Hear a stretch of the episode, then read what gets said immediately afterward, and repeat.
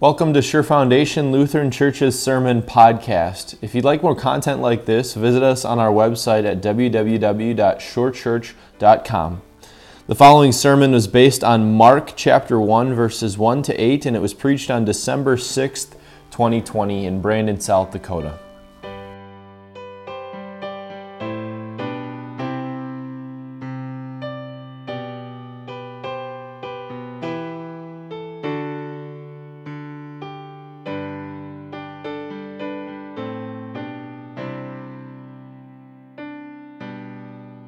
Grace, mercy, and peace are yours through our Lord and Savior Jesus Christ. Amen. Make straight in the desert a highway for our God. It takes some imagination sometimes. It takes imagination to picture yourself in a time in which you have not physically lived.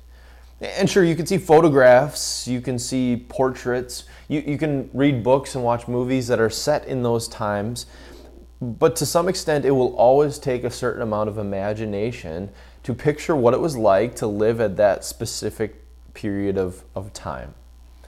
And you can come up with a lot of different examples for this, I'm sure. But here's a small example from the, the very first statement that I, I made to you in this sermon Make straight in the desert a highway for our God. Uh, when we hear the word highway, we have a picture that instantly comes to our head. Uh, we have the picture of a black-topped road that's generally pretty straight with yellow lines in the middle and white lines on the side.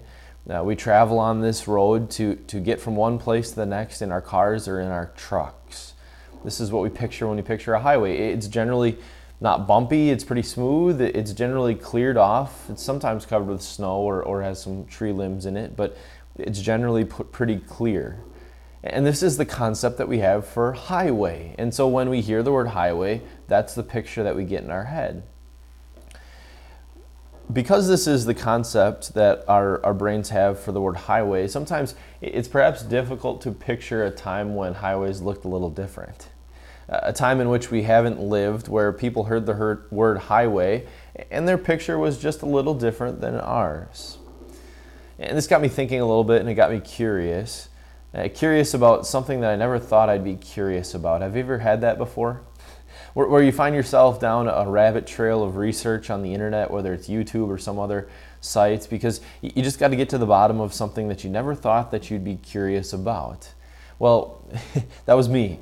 I was trying to figure out where the word highway actually came from.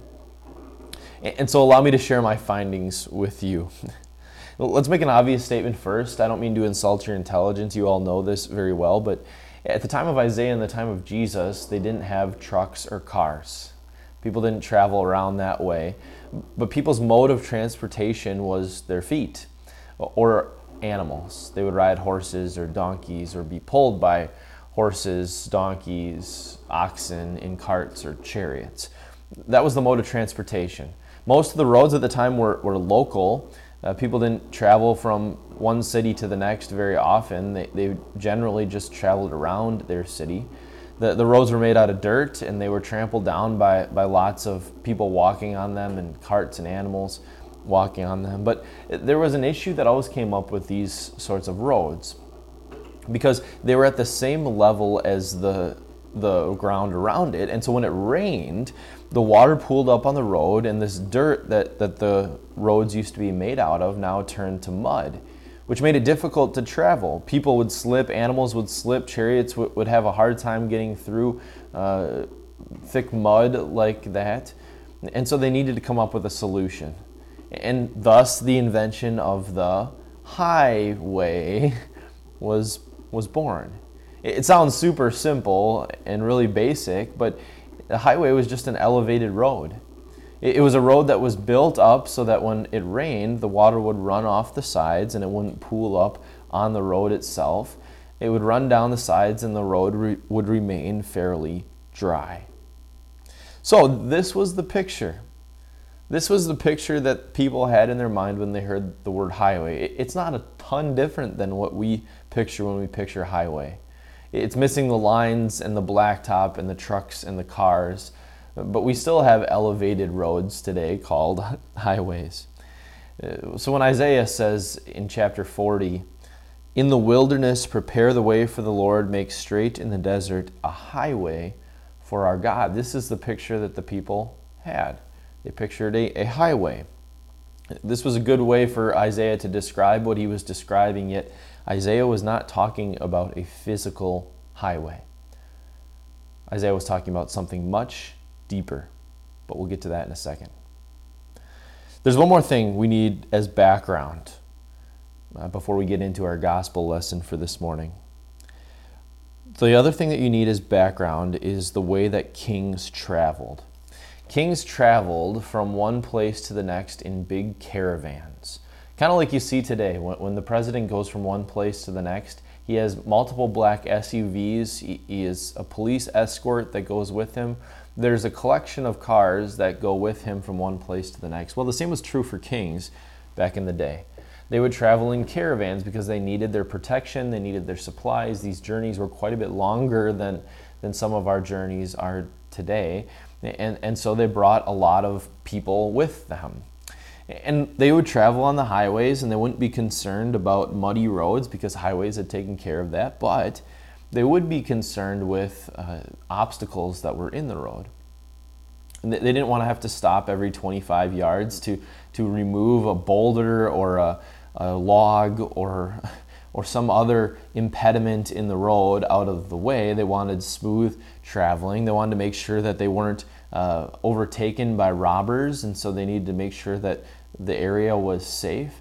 And so they had an appointed position to do these two things to remove obstacles and to make sure things were safe. That was called a forerunner. It was a person or people that would run ahead of the caravan and they would remove obstacles from the road and make sure the road was, was safe. That was their job. And so, because they ran ahead, they were called the forerunner. Well, that is all lead up to our gospel reading for this morning, where we hear about a man named John, John the Baptist, John the Baptizer. John was prophesied about 700 years before his birth. When Isaiah talked about the one who would prepare the way in the desert, a highway for our God, that was John the Baptist, and that was 700 years before John's birth. John would be the one in the wilderness preparing the way for the Lord, making straight in the desert a highway for our God. John's job was to be the forerunner. Except he wasn't supposed to remove obstacles from some sort of road, it wasn't a physical job.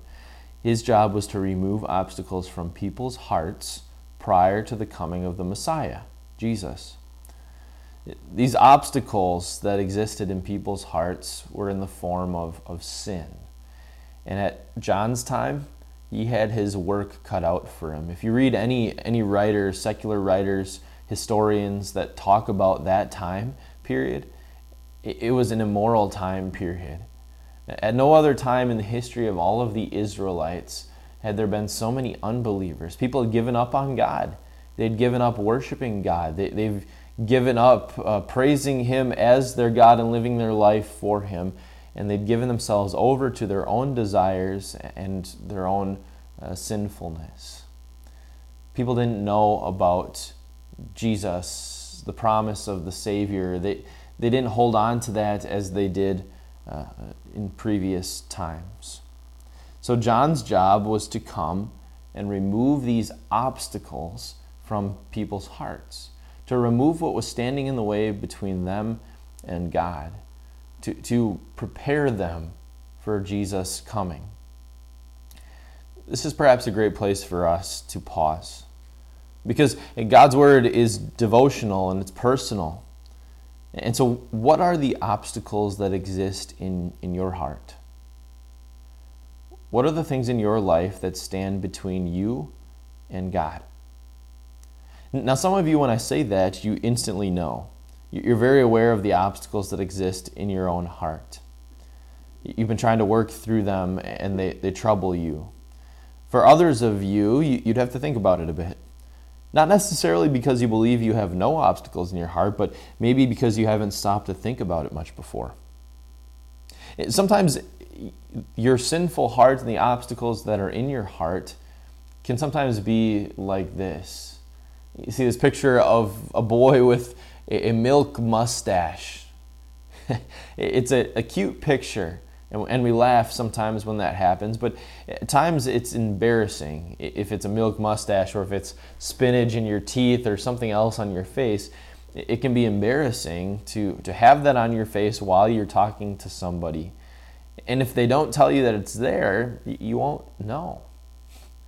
And so, in some respect, it's not really your fault. It was an accident that it got there in the first place, but you couldn't see it. You couldn't see what was in your teeth or on your face. You needed someone else to tell you. Uh, our sinful nature is sometimes like that. We have been so corrupted by sin because we have inherited sin from our parents, and, and they have inherited sin from their parents and from their parents, and all the way back to the time of Adam and Eve. Our sinful nature has so corrupted us to the point where we can even fail to see the obstacles that exist in my own heart. We fail to see them unless, unless somebody points them out to us. We fail to see them until we are rebuked with the law. And so here's the thing that we need we need forerunners as well. We need people like John in our own lives who will run ahead and remove the obstacles on the highway to God. You have a pastor for this. That's me. and it's my job to speak to you God's word. It's my job to guide you spiritually, which means my words are not always going to be words that you want to hear. Sometimes you may not like the words that I'm speaking to you, but my job as the forerunner is to help you remove obstacles in your own heart so you will be prepared for the coming of Jesus. You can go out there and you can find just about anybody who will tell you what you want to hear. And if you don't find it in one place, you can certainly find it in another place. But what you really need in your life is people that you can surround yourself with that will tell you what you need to hear, not just what you want to hear. To help you remove obstacles in your own heart so you'll be prepared for Jesus coming, which means that I am going to be that guy that will tell you what you need to hear, which isn't always what you want to hear. And I need people like that in my life too, and I have people like that in my life. Pastors need to be pastored and shepherded, and I have people in my life that will do that for me. And you have other forerunners in your life that, that aren't pastors, Christian friends, mentors, parents, spouses. These are people in your life that are going to hold you accountable to God and His Word. They're going to tell you what you need to hear rather than what you want to hear. John the Baptist was that guy. The message he preached was not necessarily welcomed by all. In fact, the Jewish leaders didn't like John's message because John accused them of sinning. John accused them of being spiritually deficient. At one point, he, he called them a brood of vipers. Pretty harsh words, but they were words that the, the Jewish leaders and the Pharisees needed to hear because they were spiritually dead. Jesus would later talk about the Pharisees like this, and he would call them whitewashed tombs, meaning that they were good looking on the outside, they did good works, but they were spiritually deficient. They were spiritually dead. They were devoid of salvation. And John came to do more than just reform behavior, but to prepare hearts for Jesus' coming. If he had come merely to reform behavior, he would have held the Pharisees and the Jewish leaders up as model citizens and encouraged everyone to be just like them. But John came for a higher purpose. He came to prepare hearts. And that's a big point because at times we can get wrapped up with controlling behavior as well, whether it's controlling my own behavior or controlling the behavior of the people around me in my life. And if we get wrapped up in that, we miss the thing that is deeper. Because it's like this it's one thing for a child to behave. We like children that are behaved, right? But it's another thing, and it's a different thing uh, if a child wants to behave. You see the difference there? Because there is one. And the same is true spiritually. God desires the latter for us. He wants children that want to behave. There, there are plenty of moral unbelievers out there. People who behave because it's just what they're supposed to do. people that behave because they want to be good people. But these moral unbelievers are devoid of salvation. They are whitewashed tombs. Jesus deeply wants and desires heart change. He wants a heart change because that's the most important. And behavior flows from the heart. When the heart is changed, behavior flows from that, but the heart needs to be changed first. And that's what John came to do. He came to change hearts, to prepare hearts for Jesus coming. And so he started exactly where he needed to start. He started with repentance. He called people to repent of their sins, which means to, number one, acknowledge their sin, and number two, feel sorry for that sin. And that's what we need too. We need to acknowledge that we are sinners. We need to cast out those self righteous thoughts that tell me that I am mostly a good person. We need to cast out those self righteous thoughts that compare myself to others and say, well, at least I'm better than that person, or I've done more good than bad. And we need to acknowledge that our hearts have been ravaged by all sorts of obstacles like selfishness, pride, discontent, greed, lust, deceit, or anger, many more obstacles that exist in my heart. These all stand as obstacles on my highway to God, and they need to be removed. John was a great forerunner. He was a great forerunner because he didn't stop with the first two parts of repentance. He, he didn't stop with acknowledge your sin and feel sorry for their sin.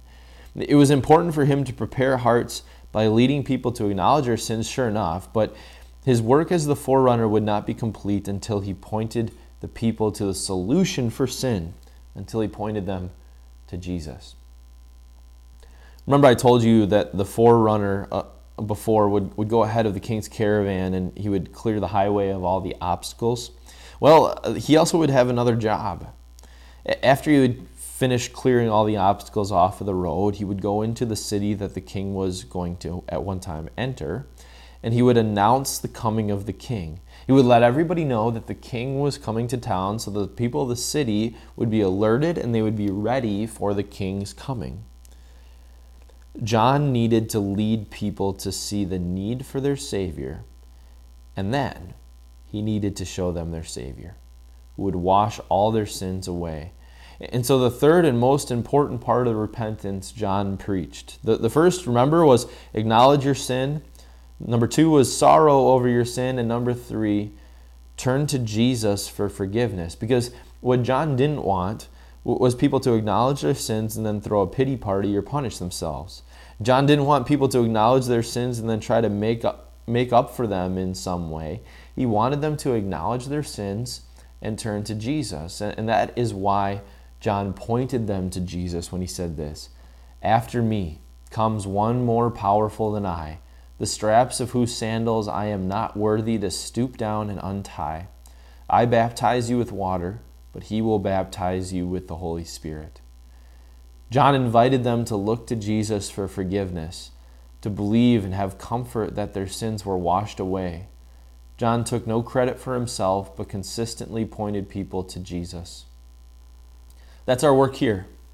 That's our work here at Sure Foundation to prepare hearts for Jesus' second coming and to point people to Jesus. That is why when you come here, you will constantly hear and consistently hear two things each week you will hear that you are a sinner in more ways than one. And you will hear that you have a Savior from sin who died for you.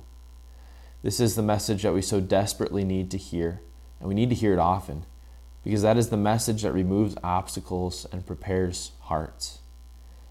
So, as your pastor, I promise you that I will do that for you each week. I will do my best to lead you to hear what you need to hear, not necessarily what you want to hear and I will consistently and confidently point you to Jesus as your Savior from sin. I invite you to join me in this ministry of preparing hearts for Jesus' coming. That as you continue to prepare your own hearts, that you would also turn to the people in your lives around you, whether that's your spouse or your children, your extended family, your friends, or your neighbors. Help them to see their deep need for a Savior, and then consistently and confidently point them to Jesus who saved them from their sins. We have a lot to be thankful for John the Baptist about. He came and prepared the way for the Savior. And words that he spoke 2,000 years ago are still blessing us today as we prepare our hearts for Jesus' second coming. And with prepared hearts, we can say with confidence, as John closes the book of Revelation, as we talked about last week, we can say, as Jesus comes and as we look for Jesus coming, Amen. Come, Lord Jesus.